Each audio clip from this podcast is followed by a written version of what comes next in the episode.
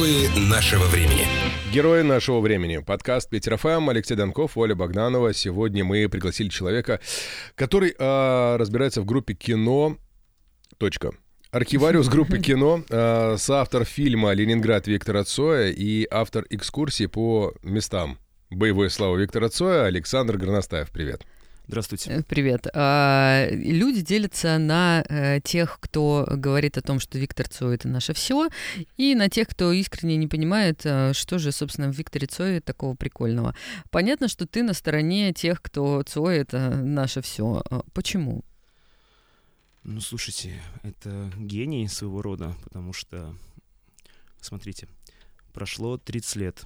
Ну вот, если взглянуть трезво, кто еще а, в данный период времени имеет такую популярность. Группа не существует 30 лет, и вот если мы обернемся на несколько недель назад, когда были концерты группы кино, да, реанимация произошла, э, голос Виктора Цоя ровный, самого нет на сцене, песен новых нету, но зала битком, и вот сейчас анонсировались концерты, которые будут э, через год, на 60 лет Виктора Цоя на «Газпром-арене».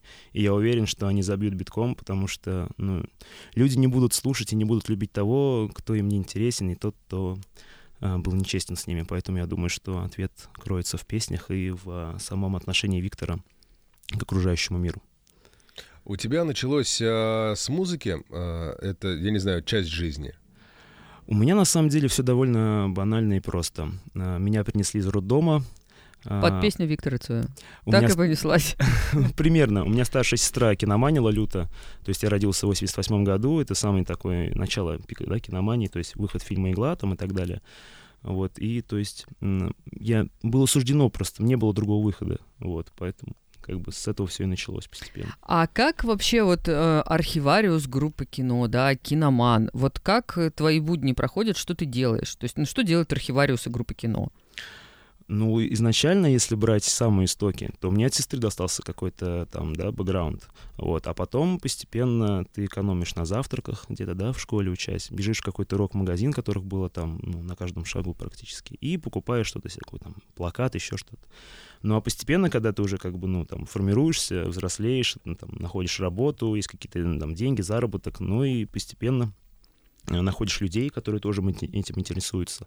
Ну и как бы вот начинаешь все это скупать, скупать, скупать, какие-то редкие архивы. Сначала это просто, да, какие-то там, то есть э, незначительные вещи, значки там и так далее. Потом это какие-то редкие фотографии у фотографов, э, там винил зарубежный, ну и вот так постепенно все это вылилось как будто такой огромный пласт. Я хочу заметить, что Александр не просто любитель группы кино, а еще профессиональный как это правильно сказать, историк, этнограф, работающий с документами, с архивами, потому что ну, я просто, как бы, скажем так, веду всю эту историю очень давно, и примерно, конечно, могу заявить, что, э, там, например, сказать, откуда какая фотография с какого концерта, то есть, да, где сделано данное там видео и так далее. Ну, ну, архивариус, на самом деле, самое такое подходящее слово, потому что просто я как бы изучаю э, творчество группы кино. Есть что-то такое в творчестве кино, чего не знают массы? Ну, то есть вот какой-то там секретный секрет или какие-то необычные истории или что-то мы не знаем про Цоя. Что знаешь ты? Да, ну, я думаю, что такого прям нету, ну, просто каждый смотрит э, по-своему, да, на Виктора, и многие как бы... Многие просто считают, что песня группы кино — это такая вот минимализм, такая простота, и, то есть, там два аккорда, да что там, я тоже сыграю. Он, на самом деле, допустим, вот проект «Симфокино», да, где участвует там Георгий Каспарян, гитарист группы, он же раскрывает скрытый потенциал песен, и это мы видим, насколько это не просто два аккорда, да. Вот этот проект, мне кажется, на мой взгляд, субъективно, конечно, что вот именно он а, говорит о том, насколько музыка кино, она многогранна, да. Саш, а когда ты начинаешь погружаться вот в фотографии, в редкие записи, в то, что неизвестно, скажем, широкому слушателю, широкому зрителю, насколько иным видится Виктор? А, Виктор, на самом деле, живой человек, просто из него и довольно простой. То есть э, многие из него делают такого, знаете, человека в черном, там свой какой-то образ. А он никакой образ не создавал, он об этом сам часто говорил, что я такой же, как вот в жизни, и такой на сцене, да, вот я в этой же одежде выхожу и пою. Есть одно интервью минское, где спрашивает э, журналист у Виктора, что Вот Александр Градский говорит, что вы там используете театр. И Виктор очень сильно напряг, сказал, ну какой театр, ребят? Ну я просто прихожу, вот как я по улице шел, вышел, сказал здравствуйте и погнал. Там, как бы. Я ничего не делаю, никакой театральности в этом вообще нет. И люди, к сожалению, многие э, считают, что Виктор Цой — это такой э, образ человека в черном, молчаливый. Но я думаю, что, опять-таки, если цитировать Виктора, как он сказал, да, что есть э, у каждого человека есть люди, с которыми ему интересно, есть с которыми ему неинтересно. То есть, естественно, с которыми было неинтересно, таких было много. Там э, журналисты, которые задают одни и те же вопросы, mm-hmm. да, там в каждом городе одно и то же, почему группа называется кино и так далее. И ваши творческие планы, да. А, да, да, конечно, ему это было скучно, и он как бы, ну, там, замыкался, да. Но как бы со своими людьми, с друзьями мы видим там кучу фотографий, кучу архива, да, где Виктор улыбается, у него все классно, и он наслаждается жизнью. Как ты думаешь, он был хороший друг? Я думаю, да. Мне кажется, что а, самые такие теплые отношения, опять-таки, мое, конечно, субъективное мнение, были с Георгием Каспаряном. И, а, допустим, у него висит у Георгия картина дома, а, написана она Виктором, там, не знаю в каком году, к сожалению, где-то в середине 80-х, называется «Юрику от брата». То есть у них были такие максимально теплые отношения. И вот я думаю, что э, Георгий как раз Дмитриевич и хранит вот эту историю до сих пор в себе. Слушай, а в Ленинградском рок-клубе как он был э, интегрирован, как он там принимался, и вот именно изнутри? Ну, поначалу кино же все относились как к каким-то непонятным там ребятам в жабо. Вообще нужно сказать, что я делю на три творчества, э, ну, как бы на три периода творчества группы кино. Первый период такой, по сути, бард-вариант, да, альбом 45, это такая бардовская песня. А, потом, конечно же, романтизм, э, середина 80-х. Ну и, конечно, героический период, когда группа сознательно отказывается от а, всех там лирических песен, и вот у них есть а, там свой путь, они к нему идут и, конечно же, плавно пришли к успеху постепенно. Поэтому я считаю, что, точнее, не считаю, если отвечать на ваш вопрос по поводу того, как он принимался, поначалу их никто не воспринимал всерьез. Но постепенно, я думаю, где-то ну, к 87 году. Вообще, на самом деле, если совсем уж так углубляться, то Виктора не совсем-то поняли в Ленинградском рок-клубе. Если мы вспомним концерт, э, который был посвящен как раз-таки новой программе «Группа крови», угу. вот, в июне 87-го в ЛДМе, то ее приняли довольно прохладно, эту программу. И Виктор, по словам Марьяны Цой, например, где она в своей повести пишет «Точка отчета», что он обиделся не на кого-то, а на весь Питер, Ленинград тогда. И... То есть его, ну, в других местах его приняли, а в Питере нет? Ну, вот э, ну, как-то в Москве, все ранние концерты, в принципе, в Москве, да, были такие э, топовые, то есть квартирники, я имею в виду сейчас, uh-huh. подчеркну. А потом как-то постепенно, постепенно тоже кино, там, звали уже в Киев на фильм «Конец каникул», да, вот они снимали с дипломной работе, там, режиссера Сергея Лысенко. А в Питере как-то вот эта новая программа, она не зашла. Люди хотели тех старых песен, того романтического кино, а тут он вышел и стал там в наших глазах петь. И многие не поняли это. Ну, а сейчас-то это прям...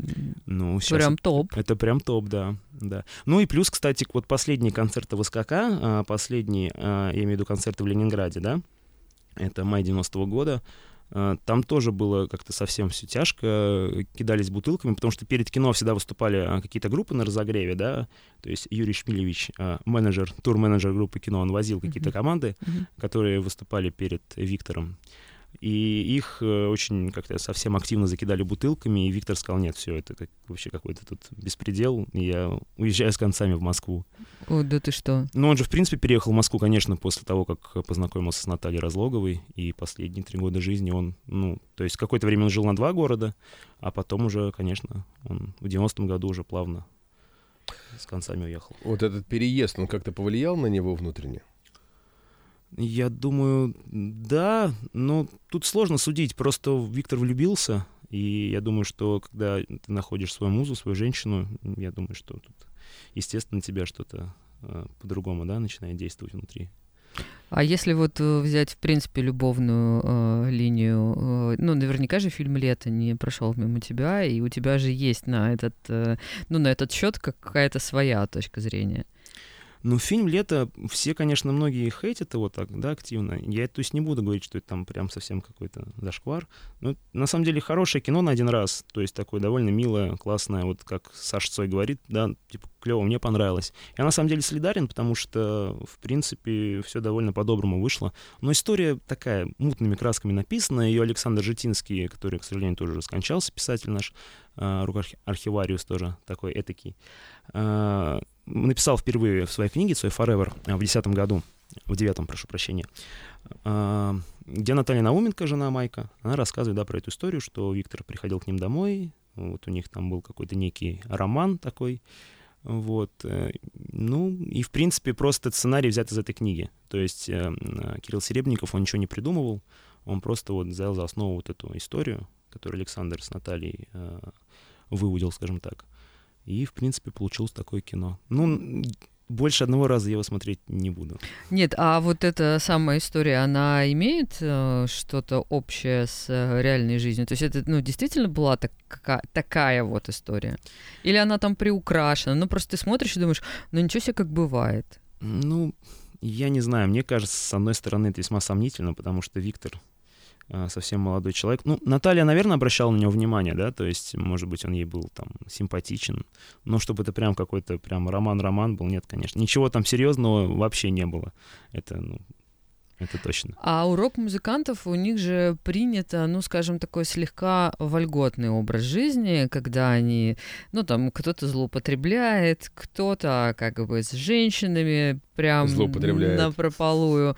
Да, вот были ли э, какие-то такие истории про Цоя? Вообще нет ничего. Наверное, самое... Вот Рашид Нугманов вспоминал, что тоже ему задают такие вопросы. Вот вы же там общались близко, как бы какие-то женщины.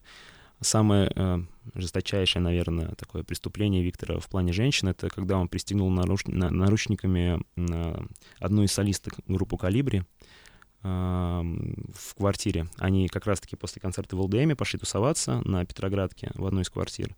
И Виктор так не хотел, чтобы она уходила, пристегнул ее наручниками. Ну, это как бы такой дружеский просто степ. Вот. И это максимальное какое-то такое привлечение внимания. Максимальный трэш, который случился с твоим. Да, так он ну, максимально. Ну, однолюб. Вот. Была Марьяна, честно пришел, сказал, то есть никаких там историй где-то на стороне, я влюбился, собрал чемодан, уехал, все. Ну и, в принципе, потом по всем материалам, по всем интервью Виктора было видно, как он влюблен в Наталью. Это красиво. Это очень круто, на самом деле. И как бы последние песни все, тот же черный альбом, да, он, в принципе, а, пропитан такой, видно, любовью а, внутренней. Саш, как ты считаешь, если бы э, Цой продолжал творить, э, куда бы он дальше двинулся? Ну, был бы такой же мэтр, как Шевчук или Кинчев. То есть я думаю, что ничего бы тут не поменялось в этом плане. Также писал бы песни.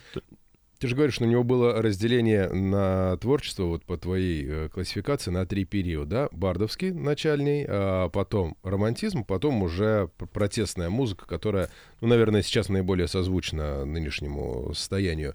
А вот вернемся к этому моменту. Почему произошел этот переход? Ну, с Бардовский, понятно, это просто рост, а вот с романтизма на протест. Что послужило толчком? Ну, они же постоянно двигались вперед. То есть Георгий Гурьянов, барабанщик, он э, задавал моду. Они все отслеживали. То есть, да, и новая волна уже была чуточку не модна, я так думаю, да. И они хотели идти как бы в ногу со временем. Плюс, ну, у Виктора просто писались такие песни. Э, все это выходило изнутри, поэтому я думаю, что это как бы все само собой так получилось. Угу. То есть, ну, и он бы оставался вот на этом же уровне, продолжал расти так же, как, ну, Юрий Леонидович, так же, как БГ, то есть просто развивать эту тему, или он бы как-то дальше изменялся? Да нет, я, ну, слушайте, так трудно судить в слагательном наклонении, но я думаю, что тот же последний альбом, да, он показывает, что потенциал был невероятный. И я думаю, что, конечно же, примерно было бы то же самое, что с Константином Евгеньевичем и а, с Юрием Юлиановичем. То есть был бы мэтром нашей рок-сцены. А если мы а, коснемся, как ты сказал, а, концертный директор, да, это то, что сейчас называется модным словом продюсер. Тур-менеджер. Тур-менеджер, да. А, вот эти люди, как правило, ну, каким-то образом ну, влияют все-таки на э, творчество команды. Ну, как, как сказать, там делай это, не делай то, здесь мы будем так, а здесь мы будем так. У группы кино э, этот человек был не самый простой и известный потом впоследствии, да, это э, Айзеншпис. А, как ты думаешь, он прикрутил туда какую-то такую ну, скажем, медийную составляющую. Как-то вот, ну, есть, знаешь, э, какие-то пиар-техники, когда э, группа, ну, вот она продвигается, типа, ребят, сделайте вот так, и как бы и народ за вами пойдет. Вот думаешь, было что-то такое? Да нет, я думаю, что на Виктора нельзя было никак влиять, и, в принципе, он об этом постоянно в интервью говорил.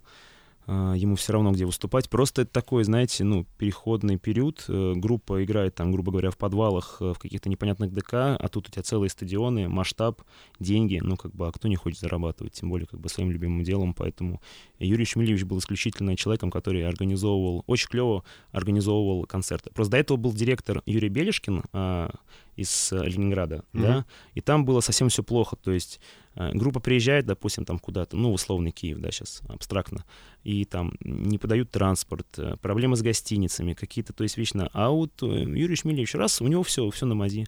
Раз тут э, плацкарт, тут раз самолет, и все здорово. Ну, конечно, группе как бы это льстило, и они сразу задвинули Белишкина и сказали, ну, давайте, конечно, будем работать с вами, поэтому а комфортно. А были ли какие-то особые требования, когда группа гастролировала? Это уже была, ну, какая-то слава, это уже были стадионы, а был ли какой-то, я не знаю, может быть, райдер или какие-то из серии, ребят, мы поедем только так, а вот так не поедем?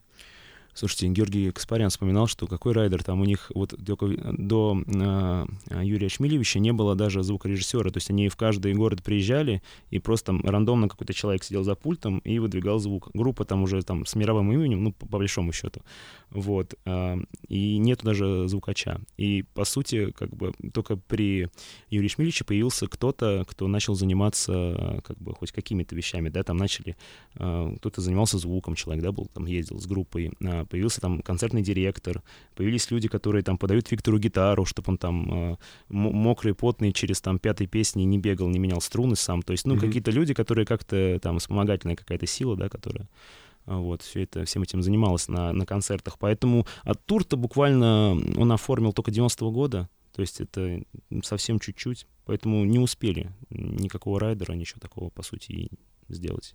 Слушай, смотри, а если не успели сделать какие-то большие туры, да, которые проходят там раз в год, прокатываются mm-hmm. по всей стране и прям вот громко звучат, а, то а, вот по интервью, по фотографиям, по воспоминаниям у Виктора было стремление вот к такой мощной стадионности. Ему нужно было говорить вот со своими текстами с большим количеством людей или ему больше нравились какие-то более камерные выступления?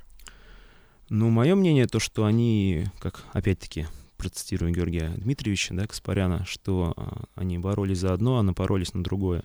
И потом уже, к сожалению, это все всем надоело. И этот тур 90-го года был изнуряющий. И, конечно, группа к такому готова не была, когда там три стадионных концерта в день, все это вживую. И как бы переезд из города в город, ну, по сути, такой чес концертный, да, просто. И, в принципе, конечно, было тяжело. Я думаю, что Виктор ну, сомневался, скажем так, потом в выборе такого стремления. И вполне возможно, что группа бы вообще бы, не знаю, давала бы концерт намного реже. Были же планы поехать в Японию, уже был контракт. Вот. И, соответственно, э, я думаю, что эта история могла бы вылиться в какую-то, не знаю, может быть, вообще переезд Виктора куда-то.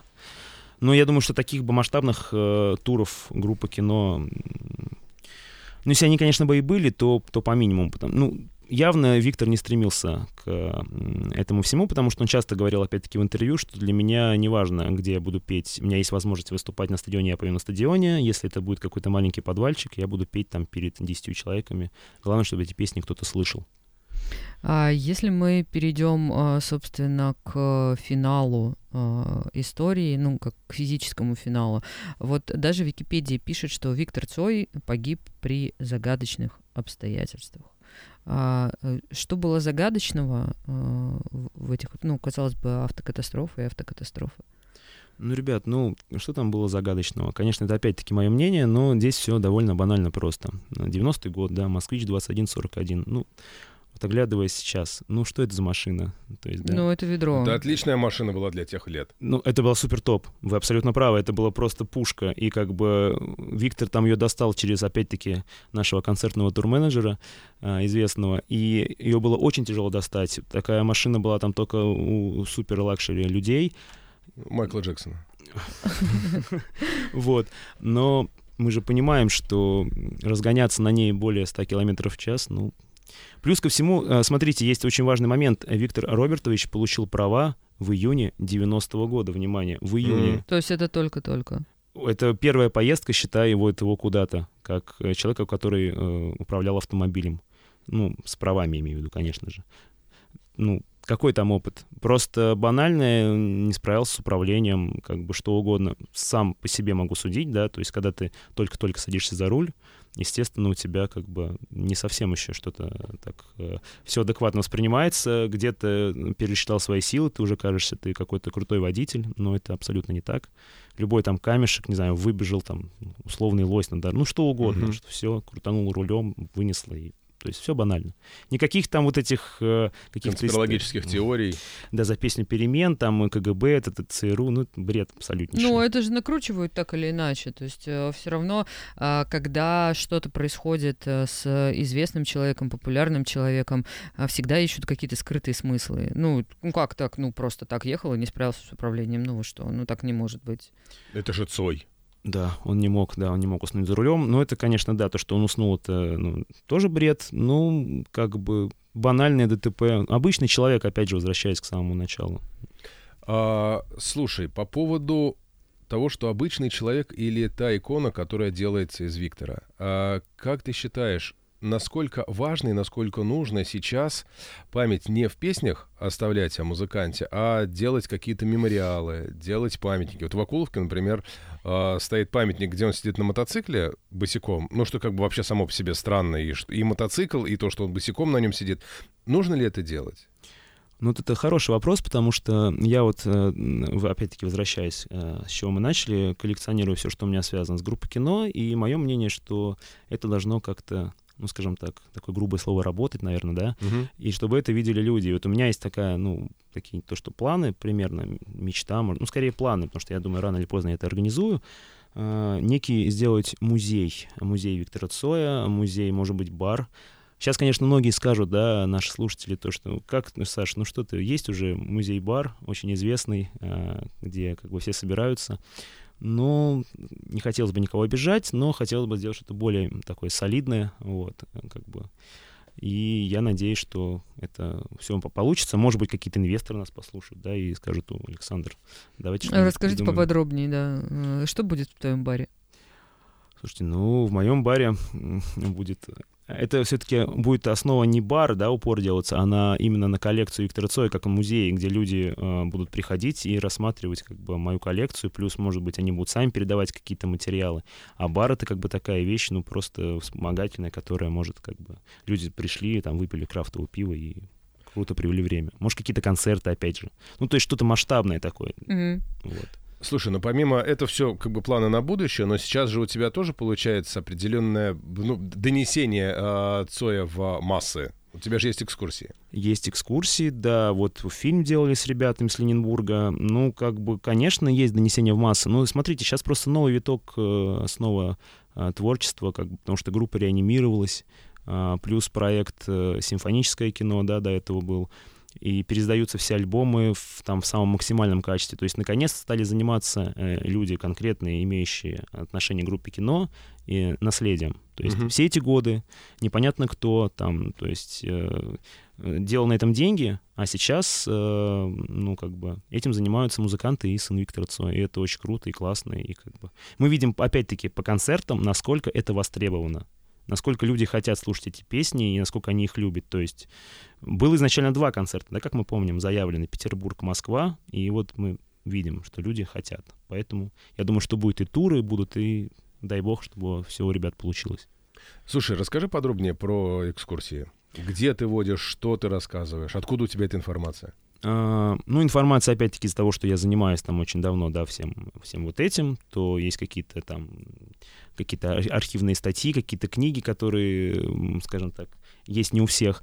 Вот, э, плюс общаюсь опять-таки с людьми, да, которые как бы тоже в теме. Ну, то есть информация много откуда может появиться, но сами экскурсии — это Ленинград Виктора Цой, опять же, только он, скажем так, есть обособленный. Допустим, Петроградская сторона, да? У всех ассоциация какая? Ну, котельная Камчатка, как бы, что там. Ну, и угу. все, что можно. Ну, далеко не так.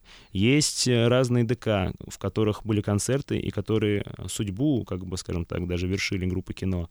Есть э, там фотографии, я раскрываю локации, да, какие-то там. Допустим, Виктор открывает дверь какого-то кафе-мороженое. А где оно было? А никто не знает. Ну, как бы, кто-то знает, конечно, но, угу. но не все, скажем так.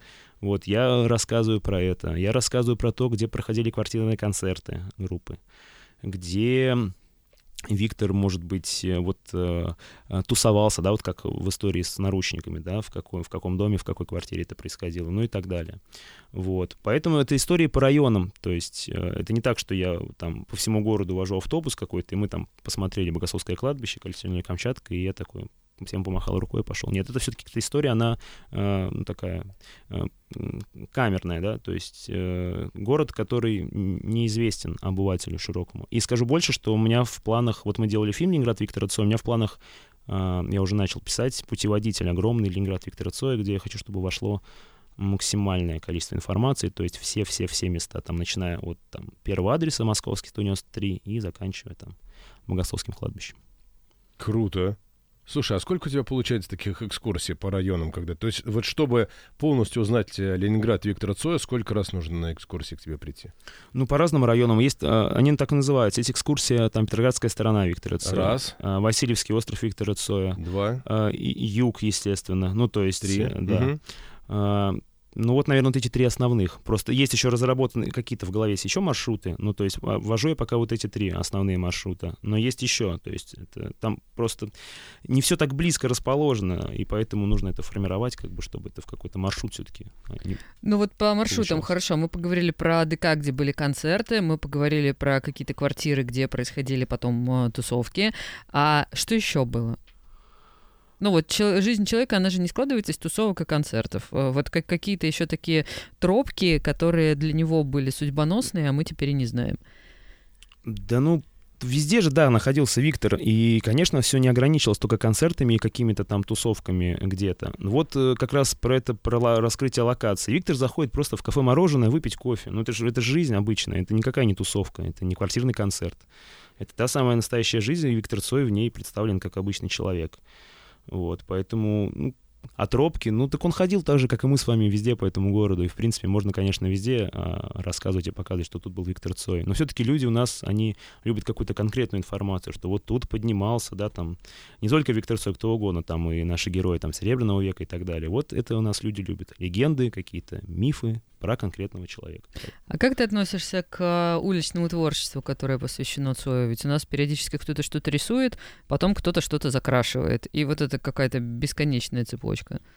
Ну, у нас же есть э, вот этот э, портрет, да, который находится во дворах на улице Маяковского. Его вроде как не трогают, ну, периодически. Это ребята, которые вот рисовали Сергея Бодрова и, соответственно, Виктора Цоя тоже. У них такая цикл работ известных.